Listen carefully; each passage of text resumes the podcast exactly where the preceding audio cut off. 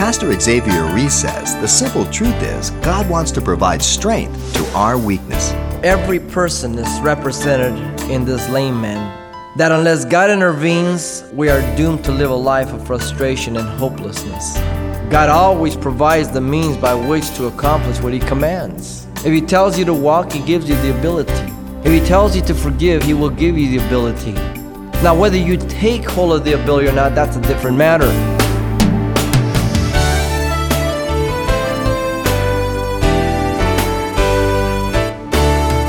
Welcome to Simple Truths, the daily half hour study of God's Word with Xavier Reese, Senior Pastor of Calvary Chapel of Pasadena, California. Pastor Xavier says the simple truth is that we all have need of healing for our sinful nature, whether our weakness be our temper, pride, lust, or just plain self righteousness. Jesus stands ready to cleanse once we humble ourselves and turn from sin. So, with a message titled, Do You Want to Be Made Well? Pastor Xavier uses the example of a lame man healed to illustrate how forgiveness is ours for the asking. Let's listen. John chapter 5, verses 1 through 18, the healing of the lame man at the pool of Bethesda. It's a beautiful picture of each of us, in a way, as well as that of sinful humanity. In the text, there are three movements that we want to look to. Verse 1 through 4, you have the location of the healing. Notice first that the place is identified for us as Jerusalem. The place is the pool called in the Hebrew Bethesda, which means house of mercy. How fitting. Now, notice that the place was occupied by a number of people, verses 3 and 4. Uh, these people are not the most desirable of society. They, they are sick, blind, lame, and paralyzed. All these people, and they're laying there. Now, notice in verse 3 there at the end, in verse 4, an angel went down at certain times, it says, into the pool and stirred the waters, and then whoever stepped into it first, after the stirring of the water, was made well or healthy of whatever disease he had. Now, you have the invitation for the healing in verses 5 through 9. Now, notice the first and only question Jesus asked the man is Do you want to be made well? And so look at the man's frank answer Sir, I have no man to put me into the pool when the water is stirred up. While I am coming, another steps down before me. He is crippled. You can see him trying to crawl over as he sees the water stir, and that somebody steps on him or over him and beats him there. Jesus tells the man three things in verse 8 Arise, that means get up. Take up your bed, the thin mattress that he was laying on, and walk. The scriptures tell us that immediately the man was made whole. He was healed, verse 9. Now, notice the examination of the healing in verse 10 through 18 the Jews viewed the healing from the legal perspective. They communicated to the man that it was the Sabbath. Can you imagine? This guy's been around for 38 years like that. And all of a sudden, they see him not only walking, but carrying his bed. And the first thing that comes out of their mouth is, Hey, don't you know it's the Sabbath? Something's wrong when somebody responds like that. You know what I mean? He says, A man made me well and whole. The same man commanded me to take up my bed and walk. They knew it was Jesus, but they wanted to gather evidence to accuse him and to put him to death. In verse 14, it says, Afterwards, Jesus found the man in the temple. The Levitical law always said when a man is cleansed or healed of something, he had to present himself to the priest. The priest would check him out, would keep him under observation for a few days, and then he would proclaim him clean. Here he is at the temple. And without that, also, as he presented himself, he had to offer a sacrifice of thanksgiving, of cleansing, and everything. And this should be our attitude as God touches us in whatever area, that we are thankful to Him, that we return to Him. Too often, the gift that God gives to us or that which He does for us, we get so caught up in the gift, in the healing, in the work that we forget about God. We have to realize that the blessing is because of the person who blessed us. We cannot just get caught up with the event, with the situation, with the blessing. We must get caught up with the one who gave the blessing. For that blessing to be meaningful. The man is told by Jesus that he has been made whole, that he recognized the mercy of God bestowed upon him. Jesus at this point is out to him how often God has a point to you and me what he has done that we may acknowledge it, that we may recognize it. It's important that I recognize what God has done. Very, very important. As parents, we want our kids to acknowledge what we do for them. We don't want them to praise us, to glorify us, but we just want them to be a little appreciative, right? Just, just a little bit. That's the picture of God. He just wants us to be aware exactly what He has done. The man is told by Jesus also to sin no more, referring to a life of continuous sin. The implication is that his sin had been forgiven. These are the very words of Jesus that were told to the woman who was caught in the very act of adultery in John 8:11. "Woman, where are your accusers?" She says, "There are none, Lord." He says, "Neither do I condemn you. Go and sin no more. The same words. So forgiveness is implied. But also, notice the man is warned by Jesus. If in fact he did not turn from a life of continuous sin, there's a warning lest a worse thing come upon you.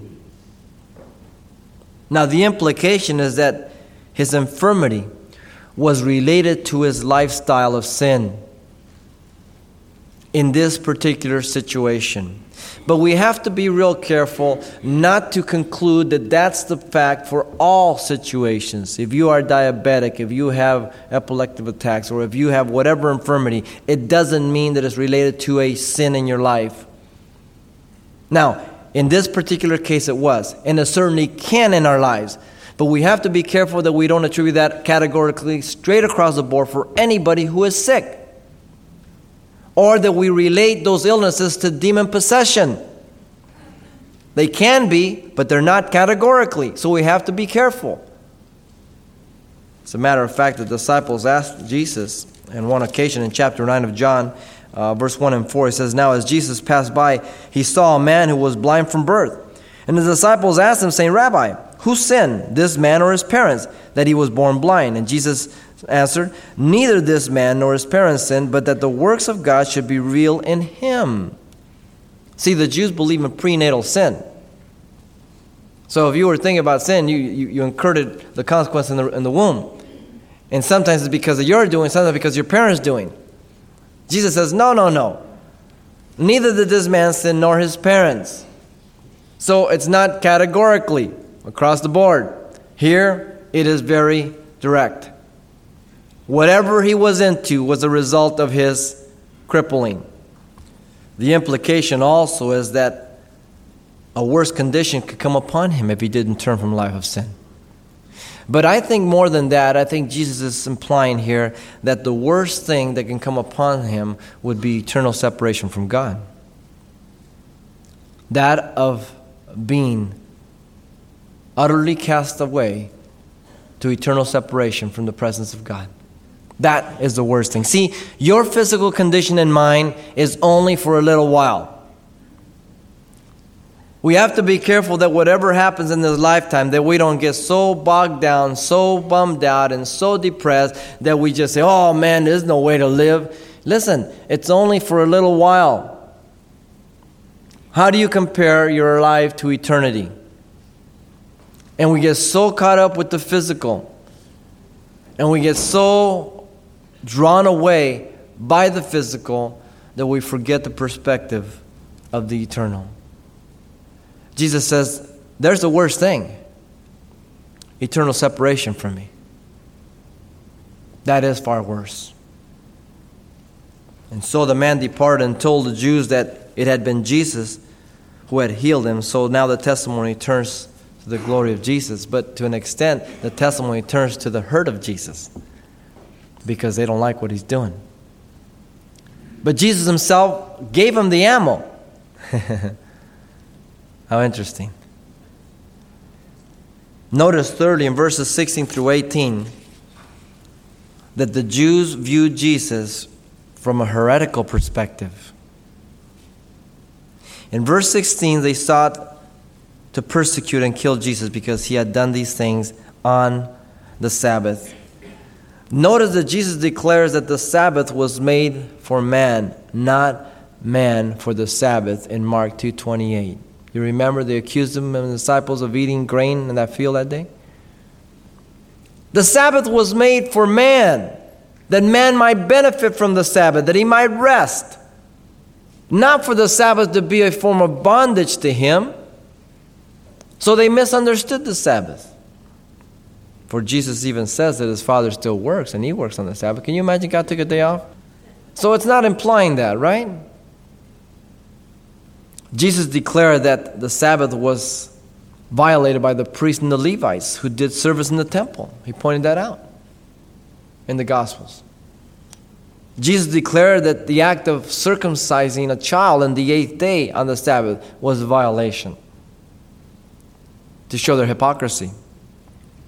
Jesus pointed out the hypocrisy of the Pharisees and the scribes in that they loosed an animal to take him to drink water and they got in a pit and pulled out their oxen who fell in it, and yet they wouldn't lift a hand to help a person. He says, You guys are hypocrites. You guys are legalists.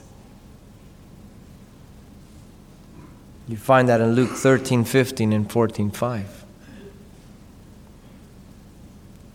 As a matter of fact, in Mark chapter 3, verse 4, um, Jesus asked if it was lawful to do good on the Sabbath day as they watched him to see if he was going to heal the man with the withered hand in Mark 3 4. Very neat question. Is it good to do on the Sabbath day? Is it legal? Is it right to do good? Of course it is, anytime. And so Jesus told him, verse 17, that he was one with the Father. My Father has been working till now. I have been working. Now, the Pharisees knew exactly what he meant. Because what follows is the discourse from verse 19 to 47 about Jesus declaring how he and the Father are one and how it is actually the work of the Father that is being done. And they really are not accusing Jesus of breaking the Sabbath, but they're, they're accusing God the Father of breaking the Sabbath, and that He and the Father are one. And they knew exactly what He was talking about. Jesus was declaring that He was God. And that's why they sought to kill Him for two reasons. First, Jesus continually broke the Sabbath, and the word broke there means to destroy, to do away with, as a continual violation of the Sabbath. This was their misunderstanding that it was being broken. It was his continuous practice. You read the Gospels, you can't help Jesus all the time. There was a person, I mean, on the Sabbath, he just hit him, he just healed him, and they drove these guys crazy. But notice he made himself also equal with God. They understood this, making himself equal with God. Paul tells us that being in the form of God, Jesus did not think it robbery to be equal with God, but made himself of no reputation, taking on the form of a servant, the likeness of man, and he became obedient even to the death of the cross. And for this reason, God has highly exalted him and given him a name above every other name, that at the name of Jesus every knee shall bow, every tongue shall confess that Jesus Christ is Lord. No one is superior, no one is above Jesus. Why? Because he is God. This is just one of many of the places that he declares that he is God. And the Jews didn't try to water it down. The Jews didn't skirt around it. They knew exactly what he meant.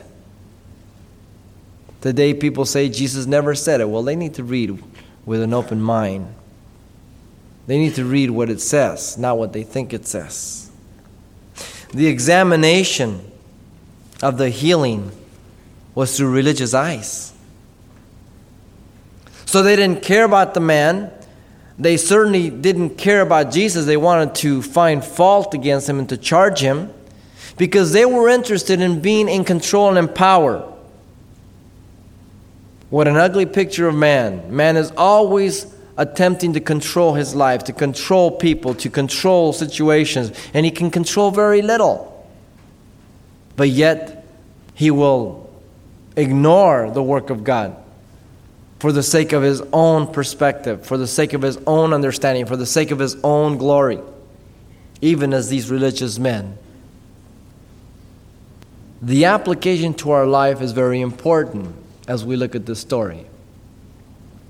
First of all, every person is represented in this lame man as having weaknesses through our sinful nature. That unless God intervenes, we are doomed to live a life of frustration and hopelessness, like this man. We are all sinners. Even though we're born again, we have infirmities, we have weaknesses, and we have to trust the Lord. It might be a temper for you, it might be a struggle with lust. Then you need to deal with it. You need to not cater to it, you need not feed it. You need to acknowledge it. You need to confess it. You need to abandon it. You need to walk in the Spirit. And maybe plain pride, which affects every part of your life. You've got to be right. You've got to be number one. You've got to be the biggest, the best, and everything else. Pride.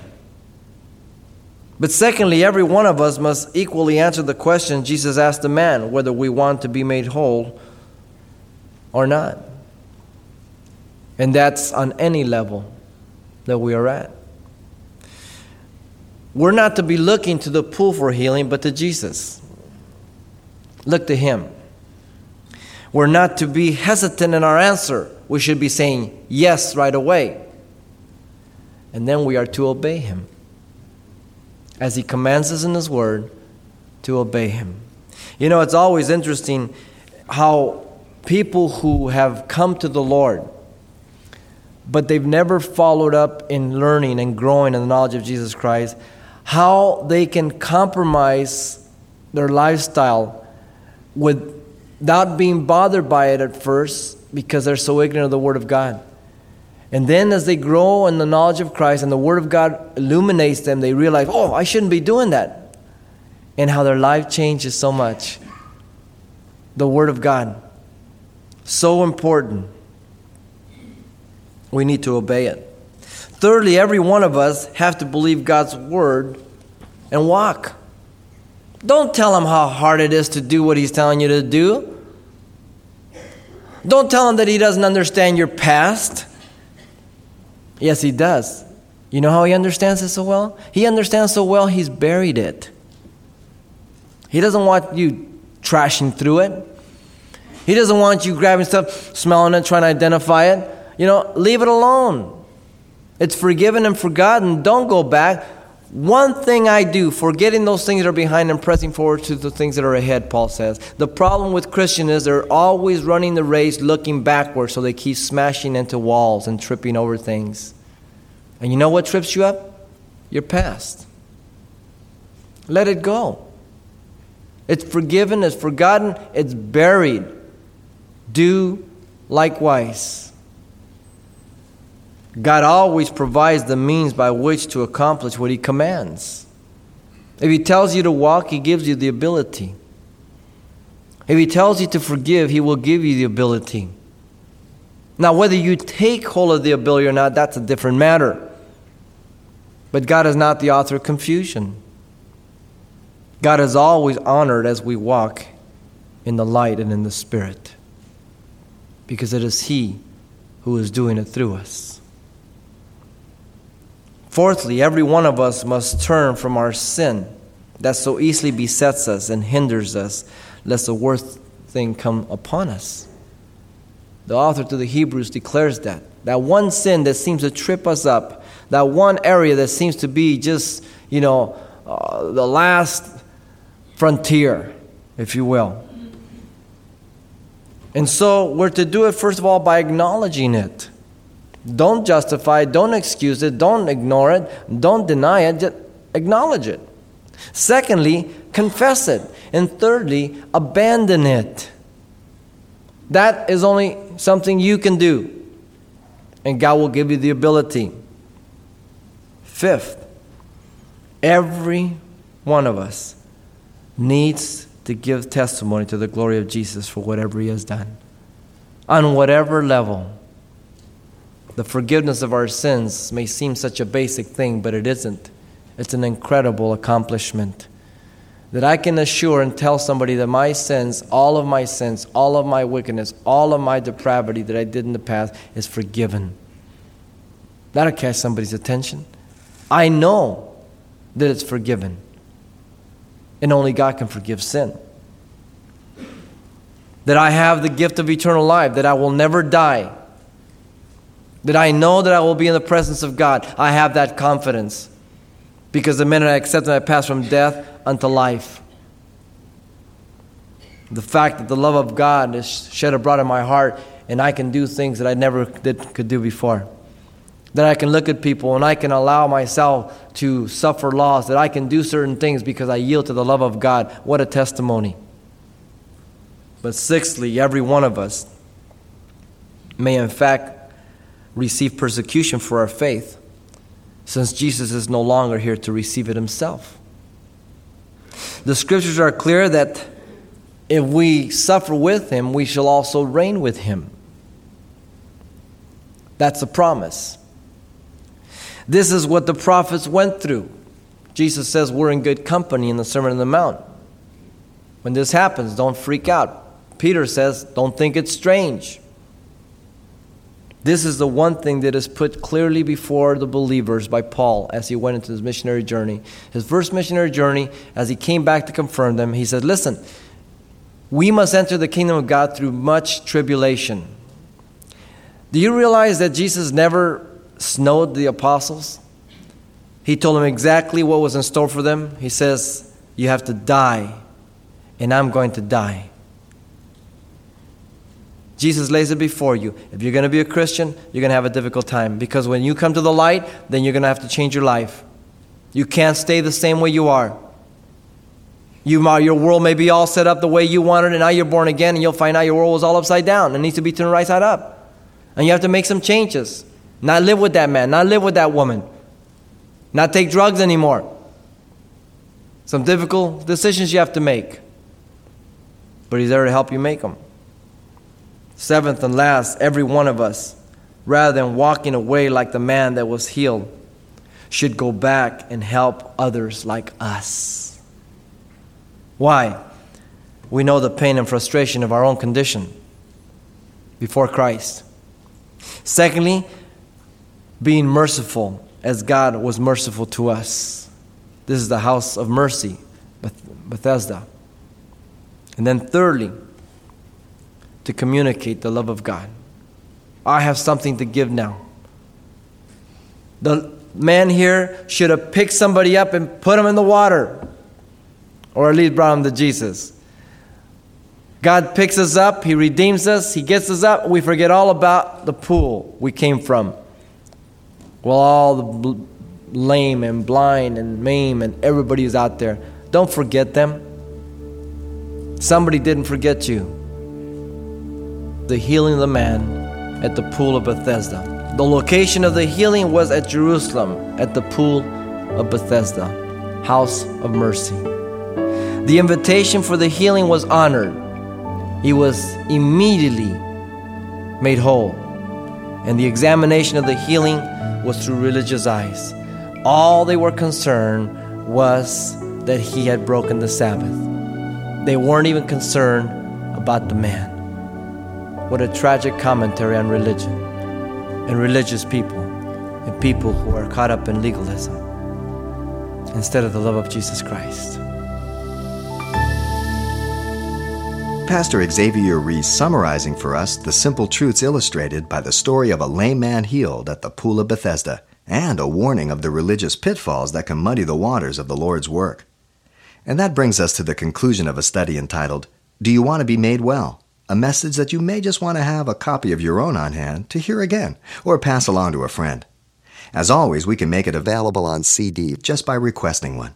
Either mention today's date or once again the title, Do You Want to Be Made Well? Yours for including just $4 when you write to Simple Truths, 2200 East Colorado Boulevard, Pasadena, California, 91107.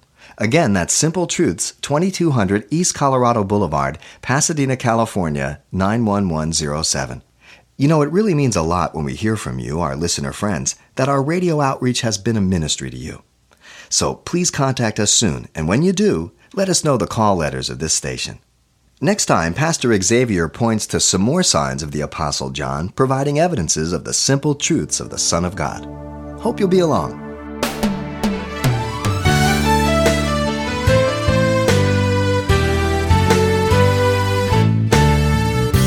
Simple Truths with Pastor Xavier Reese, a daily half hour broadcast, is a radio ministry of Calvary Chapel of Pasadena, California. www.calvarychapelpasadena.com.